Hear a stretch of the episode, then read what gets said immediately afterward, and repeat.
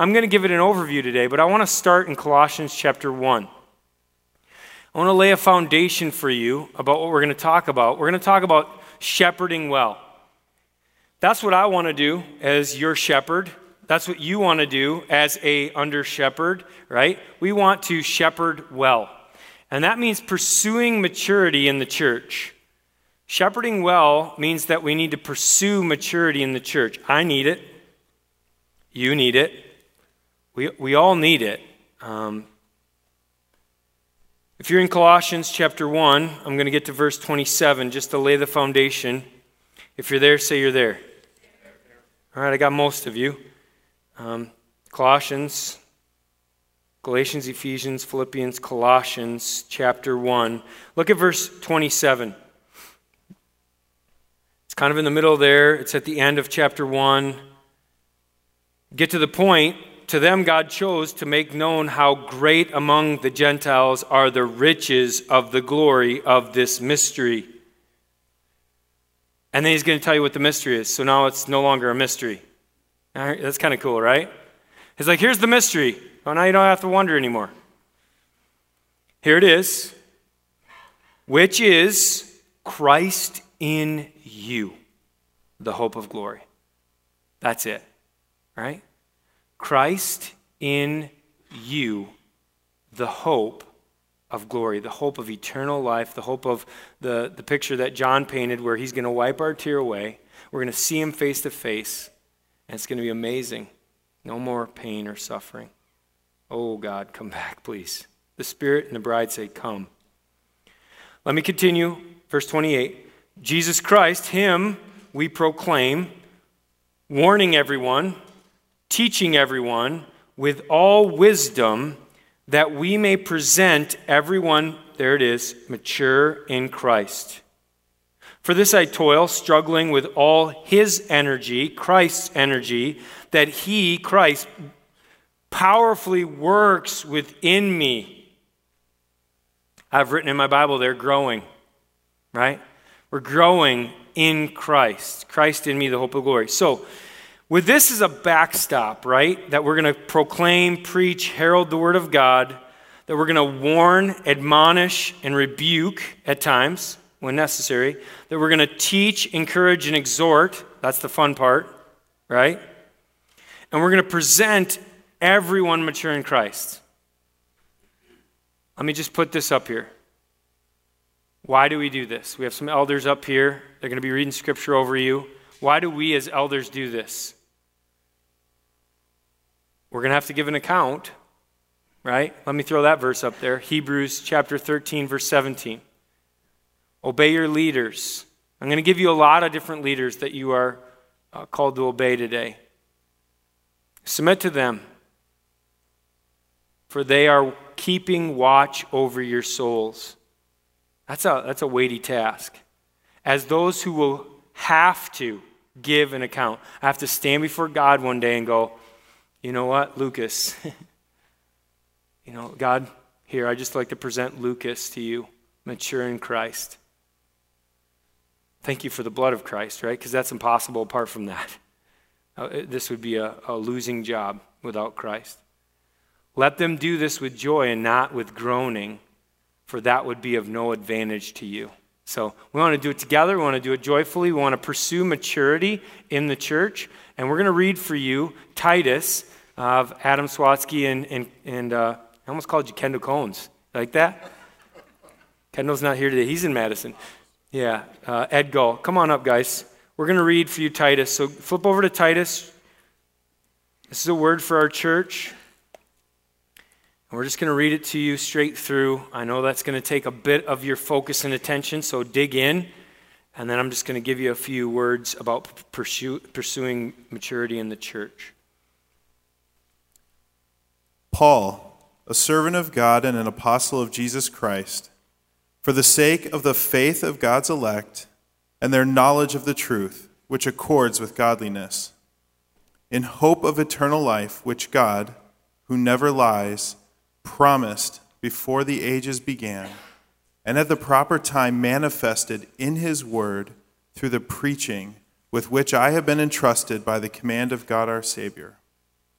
To Titus, my true child in a common faith, grace and peace from God the Father and Christ Jesus our Savior. This is why I left you in Crete, so that you might put what remained into order and appoint elders in every town as I directed you. If anyone is above reproach, the husband of one wife, and his children are believers and not open to the charge of debauchery or insubordination. For an overseer, as God's steward, must be above reproach.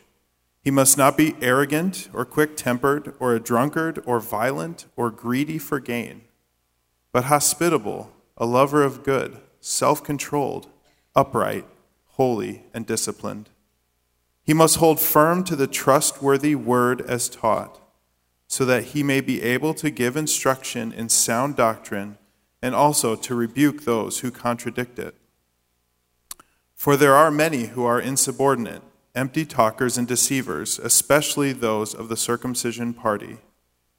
They must be silenced, since they are upsetting whole families by teaching for shameful gain what they ought not to teach. One of the Cretans, a prophet of their own, said, Cretans are always liars, evil beasts, lazy gluttons. This testimony is true. Therefore, rebuke them sharply that they may be sound in the faith, not devoting themselves to Jewish myths and the commands of people who turn away from the truth. To be pure, all things are sorry, to the pure, all things are pure. But to the defiled and unbelieving, nothing is pure. But both their minds and their consciences are defiled. They profess to know God, but they deny him by their works. They are detestable, disobedient unfit for any good work. But as for you, teach what accords with sound doctrine. Older men are to be sober minded, dignified, self controlled, sound in faith, in love, and in steadfastness. Older women, likewise, be careful when you say that. Older women, likewise, are to be reverent in behavior, not slanderers or slaves to much wine. They are to teach what is good and so train the young women to love their husbands and children, to be self controlled, pure, working at home, kind, and submissive to their own husbands, that the word of God may not be reviled. Likewise, urge the younger men to be self controlled. Show yourself, Titus, in all respects to be a model of good works, and in your teaching, show integrity dignity, and sound speech that cannot be condemned, so that an opponent may be put to shame, having nothing evil to say about us. Bondservants, slaves, are to be submissive to their own masters in everything. They are to be well pleasing, not argumentative, not pilfering, but showing all good faith, so that in everything they may adorn the doctrine of God our Savior. For the grace of God has appeared, bringing salvation for all people, training us to renounce ungodliness and worldly passions, and to live self controlled, upright, and godly lives in this present age, waiting for the blessed hope and appearing of the glory of our great God and Savior, Jesus Christ, who gave himself for us to redeem us from all lawlessness and to purify for himself a people for his own possession who are zealous for good works. Declare these things, exhort and rebuke with all authority. Let no one disregard you. Remind them to be submissive to rulers and authorities, to be obedient, to be ready for every good work, to speak evil of no one, to avoid quarreling to be gentle and show perfect courtesy toward all people. For we ourselves were once foolish, disobedient, led astray, slaves to various passions and pleasures, passing our days in malice and envy, hated by others, and hating one another. But when the goodness and loving kindness of God our Savior appeared, He saved us, not because of works done by us in righteousness, but according to His own mercy, by the washing of regeneration and renewal of the Holy Spirit, whom He poured on on us richly through Jesus Christ our Savior, so that being justified by his grace, we might become heirs according to the hope of eternal life. The saying is trustworthy, and I want you to insist on these things so that those who have believed in God may be careful to devour themselves to good works. These things are excellent and profitable for people, but avoid foolish controversies, genealogies, dissensions, and quarrels about the law, for they are unprofitable and worthless. As for a person who stirs up division after warning him once and then twice, have nothing more to do with him, knowing that such a person is warped and sinful. He is self condemned. When I send Artemas or Tychicus to you, do your best to come to me at Nicopolis, for I have decided to spend the winter there. Do your best to speed Zenas the lawyer and Apollos on their way. See that they lack nothing, and let our people learn to devote themselves to good works so as to help cases of urgent need and not be unfruitful. All who are with me send greetings to you. Greet those who love us in the faith. Grace be with you all. Amen. Amen. Thank you, fellas. I'm really grateful for these guys. I'm really grateful I get to be in ministry with them. You know, we're all ministers, right? Everybody's in full time ministry. Do you know this? I hope you didn't come to church today thinking, well, yeah, well, we pay the pastor. He's in full time ministry. Everybody's in full time ministry. Some people are vocational, they get paid for it. Mm, we get paid to support you in doing the work of the ministry, to encourage you. So let me encourage you. Um, here's pursuing maturity in the church by. I'm going to give you three things from the text. Pursuing maturity in the church by. The first thing is appointing godly leaders. Appointing godly leaders. That's how we pursue maturity. That's how Paul told Titus to go about setting things in order. Hey, this is how you're going to start it. You're going to get some leaders. They're going to have to be godly, and you're going to put them in place, and this is going to be a sure foundation, right? The foundation is Jesus Christ. So find some people that have that rock in them. So we've done that here in our church, and I want to celebrate that, right? We have some godly leaders, and uh, I want to put them up on the screen for you. We'll start with the elders. How about that? I don't know if you know this. I don't know if you've been to our website, but these are the four elders that we have currently. Um, and we're really grateful for them. They're godly men. They love the Lord. They're not perfect, but they're progressing in their faith. They're going hard. They're pursuing maturity. And that's important. And then I want to show you our deacons, right? Deacons, what's the difference, right? These are selfies because I, uh, uh, you know, a senior pastor wanted like pictures of everybody, and they're like, "Oh, deacons, give me pictures." Okay, selfies. These are our deacons, man. They're they're serving the church. They lead us by serving. They're serving the church. They've done a lot to get us here to JM. We're grateful for them. There's the last two guys. Just really, really godly men. And meet the qualifications of Timothy 3. And, um, but you know, appointing godly leaders, if you read the rest of the Bible, right? This is written to Titus. He needed to start with elders. But we realize from other places, Acts 6, Timothy 3, that deacons are important too. We read in, you know, Acts 2 and Acts 5 and other places that these, these small group leaders, we call them small group leaders, but just under shepherds, leaders of 10, like it says in Exodus chapter 18, if you go read that. They're important too. So I want to put them up for you. I'm going to leave those up a little while. I'm not going to say all of their names, but I want you just to have name and face. And maybe if you're not in a small group, you need to contact one of these people and get up under their leadership. Because I would say to you, you know, these people are gone through uh, leadership, Uncommon Leadership 101, Uncommon Leadership 201. They're, they're, they're in uh, leadership in our church because they've been vetted. Uh, I'll give you a, a few words for it in a second. And the last one.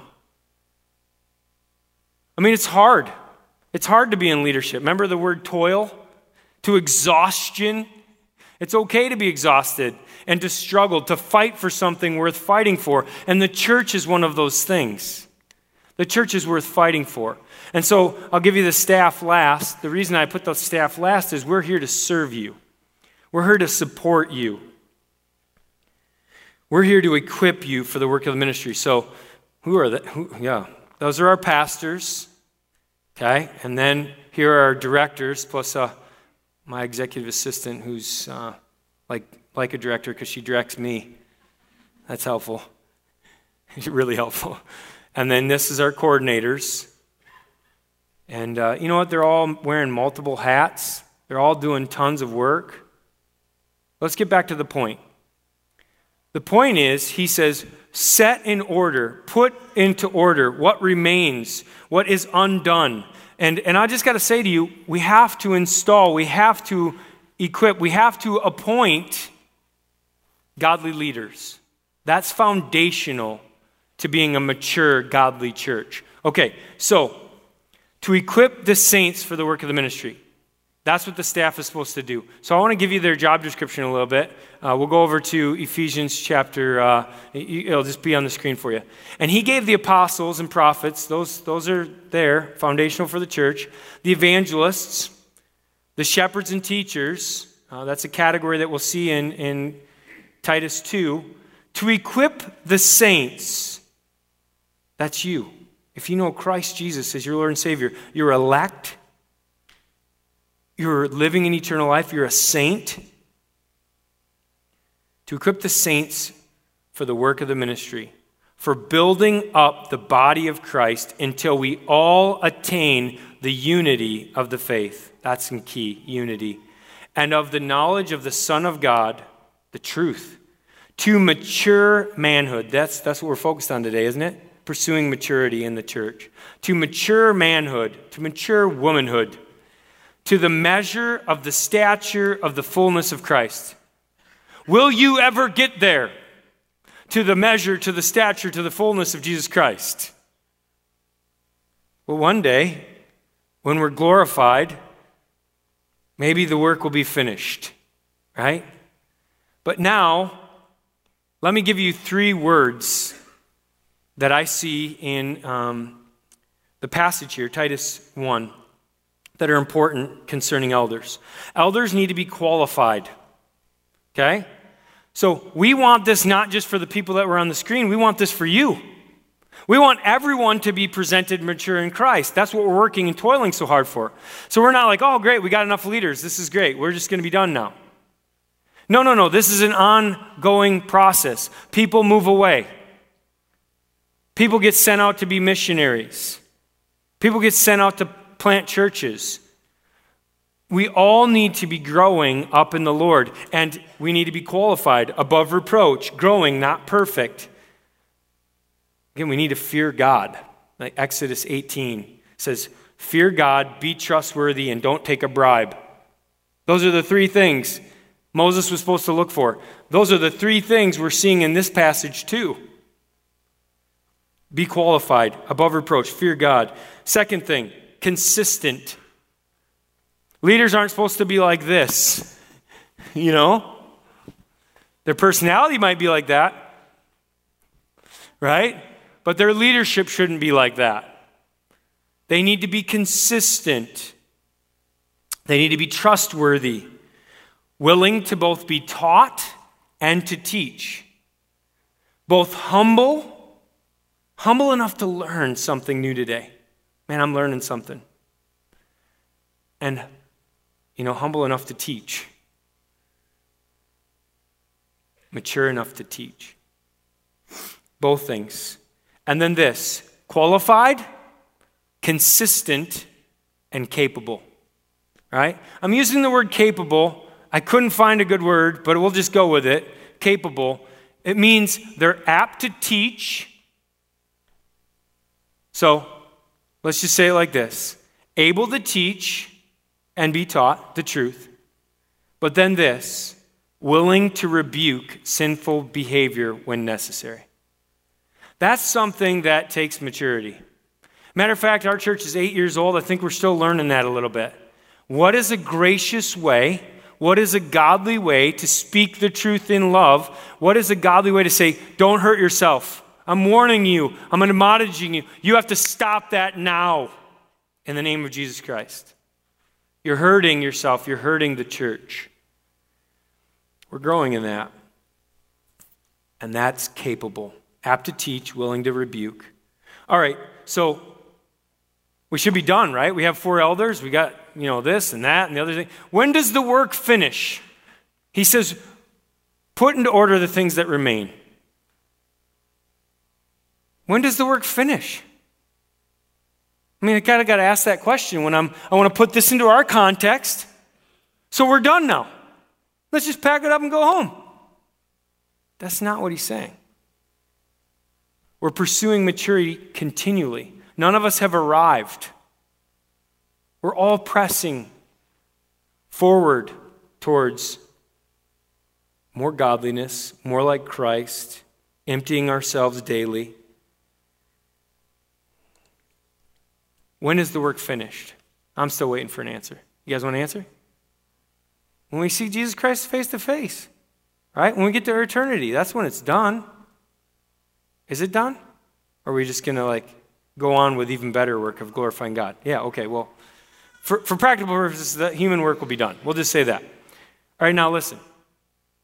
So, if that's the end, why do we set goals? Why do we have deadlines? Why do we try hard? We know that's the end, we'll just wait for the end.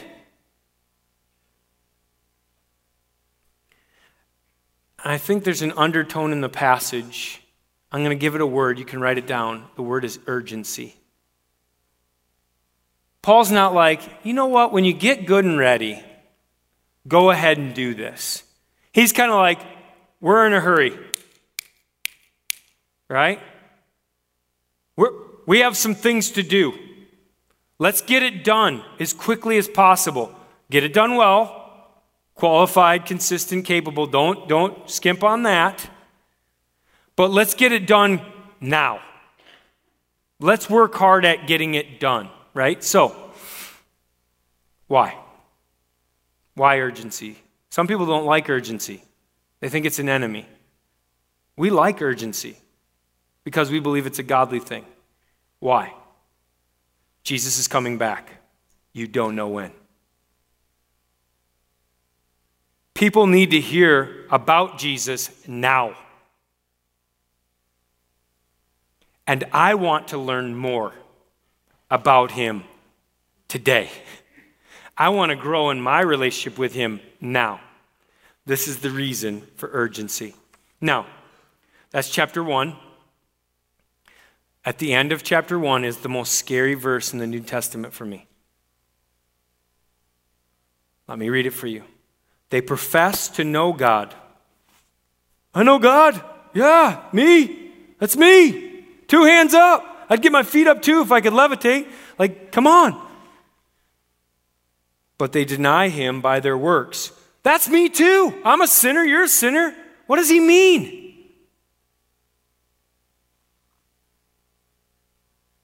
It's a pattern. It's a pattern of behavior. It's not just one thing. I know you sinned today already. I know you sinned yesterday. It's not that. It's a pattern. What's the pattern of your life? And if somebody said to you, rebuked you, we need to grow in that, right, church? If somebody rebuked you and said, what you're doing is not good, how would you handle that? Would you be above reproach? That's what it means to say, I can see that. And I, I could you help me? I need, I need to get through that. These are mature things that we would do in a church, and it's healthy. He says they are detestable, disobedient, unfit for any good work. Literally, they're not doing anything good. They're just kind of sitting around, waiting for Jesus to come back. We, we might label it a consumer Christian, right? We've all been there. We've all tried to consume more than we've output. We have to consume more than we output. But can you consume enough to actually output? And can you do it consistently? And this is maturity. This is what we're all going for. All right, the second chapter. So, pursuing maturity in the church by appointing godly leaders. The second chapter deals with this training. You could substitute the word teaching if you want. Training, he uses it both ways train, teach. Training godly people. So we're here today. This isn't a, what, what I'll say, um, awesome message, A lot of like illustrations. This is just straight training. This is just, just here we go. We're going to train people for godliness. This is what we're going to do. Um, message. Chapter 2 spoke about different roles. Paul addresses specific roles, and I want you to try to put yourself in one of the roles today. Can you do that? Church, can you do it? Can you put yourself, would you be willing to say, I'm an older woman?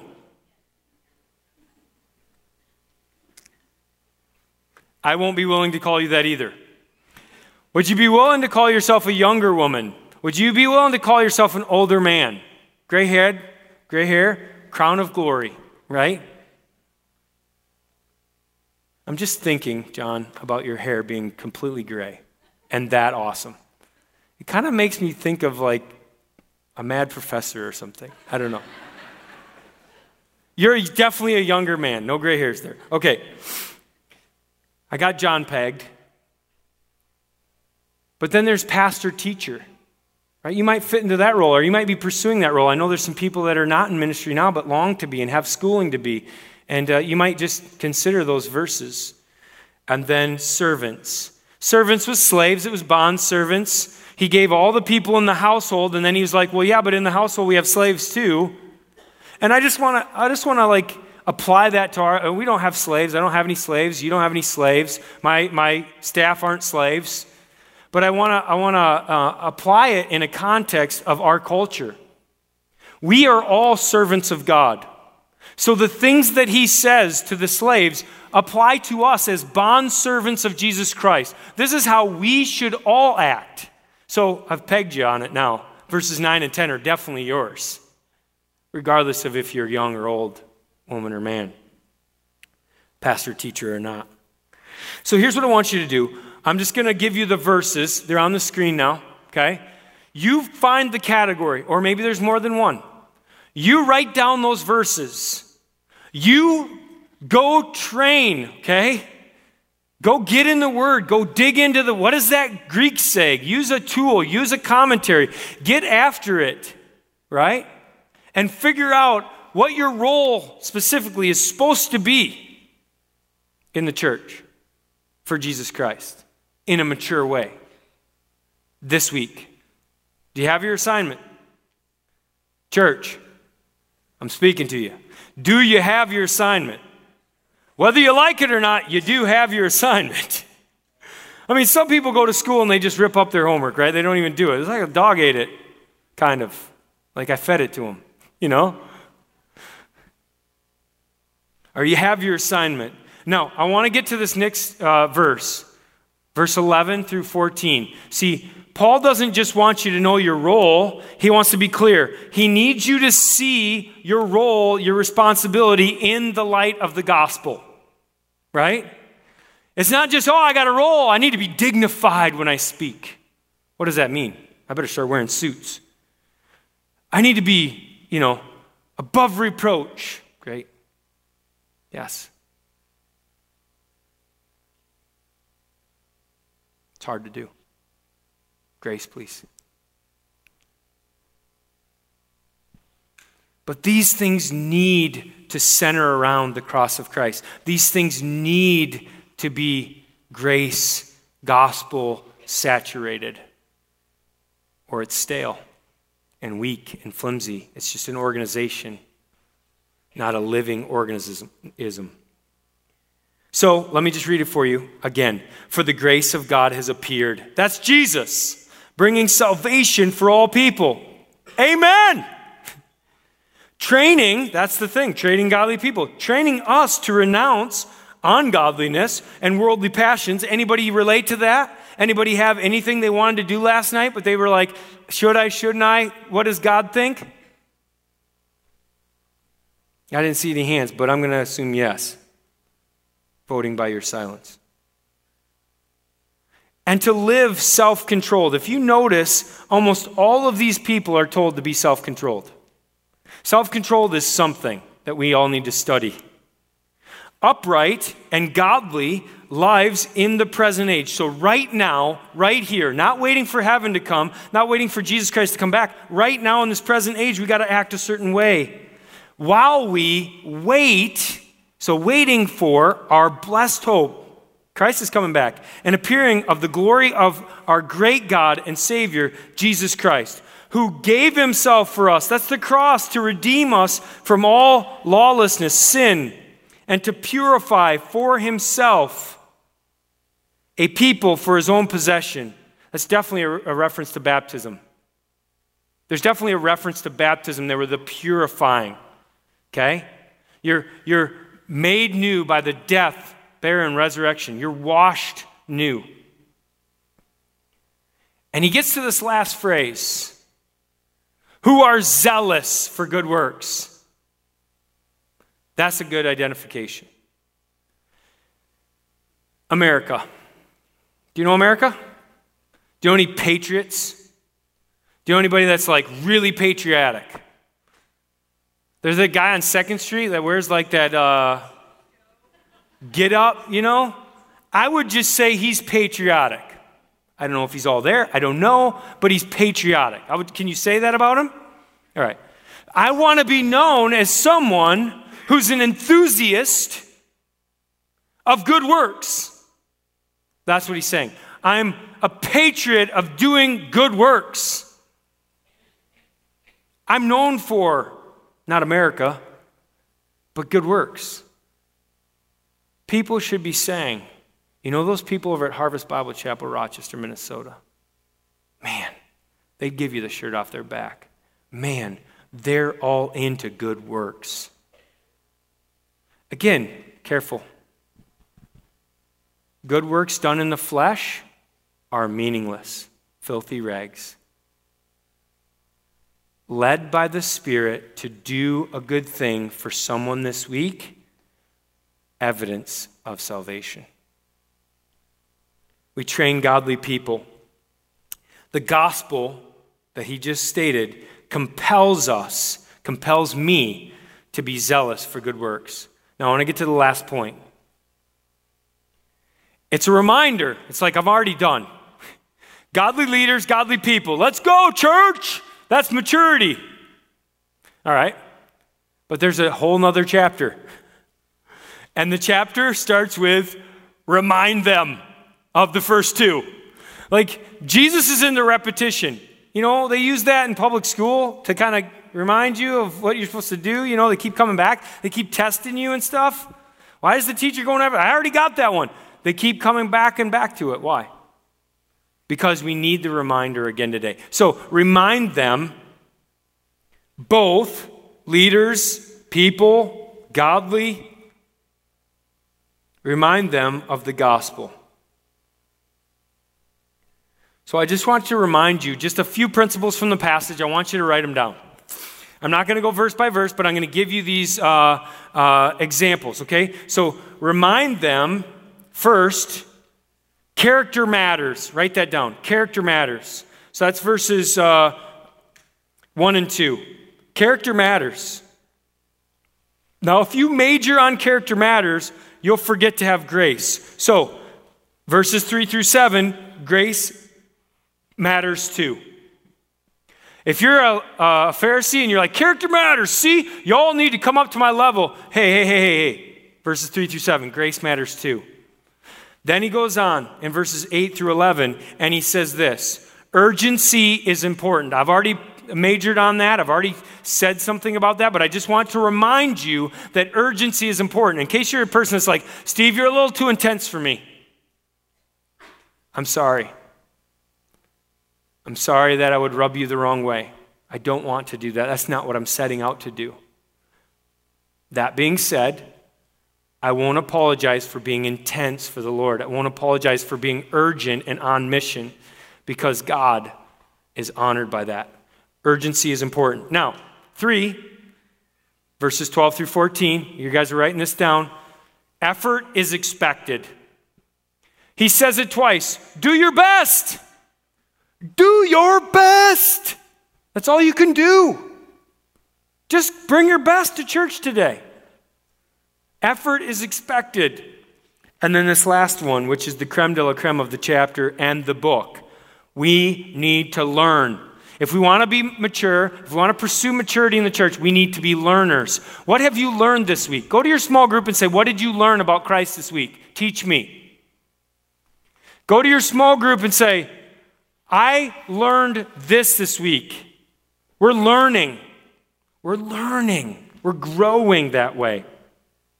Learn to devote ourselves, myself, to good works. Now, I want to finish with the gospel. I want to come back to the gospel. The gospel includes the grace of God. The gospel includes the work of the Holy Spirit. The gospel includes the love of Jesus Christ. The gospel includes the hope of eternal life. You're going to see it all here. I'm just going to read for you verses 3 through 7 to end. For we ourselves, you, me, say to your neighbor, it's you. Yeah, it's me too.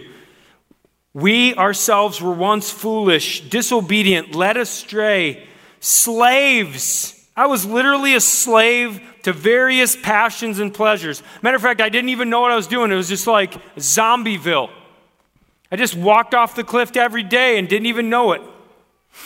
But now I know better, right? Passing our days in malice, that's hatred and envy. I want what you have, hated by others and hating one another.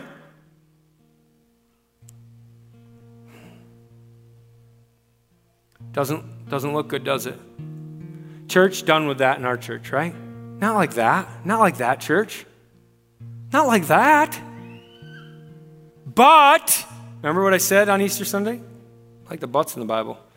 But when the goodness and loving kindness of God our Savior appeared, He saved us. Can I get an amen right there? I'm going to run through it again. But when the goodness and loving kindness of God our Savior appeared, He saved us. Come on now. That's amazing. Not because of works done by us in righteousness, just in case you thought this was a good works message, but according to His own mercy, by the washing of regeneration and renewal of the Holy Spirit whom he poured out on us richly. My goal today is that you will feel the Holy Spirit rushing into your life through Jesus Christ our Savior. So that being justified, made free, Him for me. I'm now made perfect. God looks at me as perfect, and He's now made sin for me. I don't know, understand it, but I'm, I'm grateful for it. By His grace, we become heirs according to the hope of eternal life. He keeps coming back to the future here. Eternity's coming. We're living in it now. The gospel is real. Have you experienced the gospel in your life? I just got to end with that. Because lest you be here and you're like, oh, yeah, we talked about leadership in the church. We talked about, you know, becoming more godly in our own role. But did we talk about the start, where we all had to start? at the foot of the cross? Have you experienced the blessing, the forgiveness, the saving grace of our Savior Jesus Christ? That's where it starts. If you want to be a godly leader someday, if you want to be a godly person, to learn, to be taught, and to teach, it starts with salvation. It starts with admitting my own sin. Yeah, I was once like that. That's who I was. That was my story. Or I am like that. But I don't want to do that again tomorrow. I want to be different. I want to be saved by faith. I want to embrace Jesus Christ. If that's you, you might just say a prayer. I know I've gone over this every week, but this is just the prayer. Forgive me, Lord. Forgive me. I'm a sinner. I accept your payment for my sin. The blood rushing over me, right? Now I'm new. I'm free. Fill me with your Holy Spirit. Send me out to do good works. I'm learning, God. I'm learning. This week I'm going to learn how to do good works better than it's ever been before in the power of the Holy Spirit, not in my own strength. I'm not going to try to do it, God. I'm going to wait for you to move. And when you move, I'm going to I'm going to act.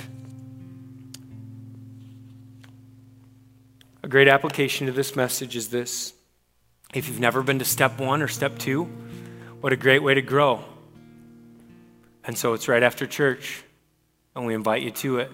I'll be there, an elder will be there. We'll be training godly people. And if you want to accept Jesus Christ, today's the day.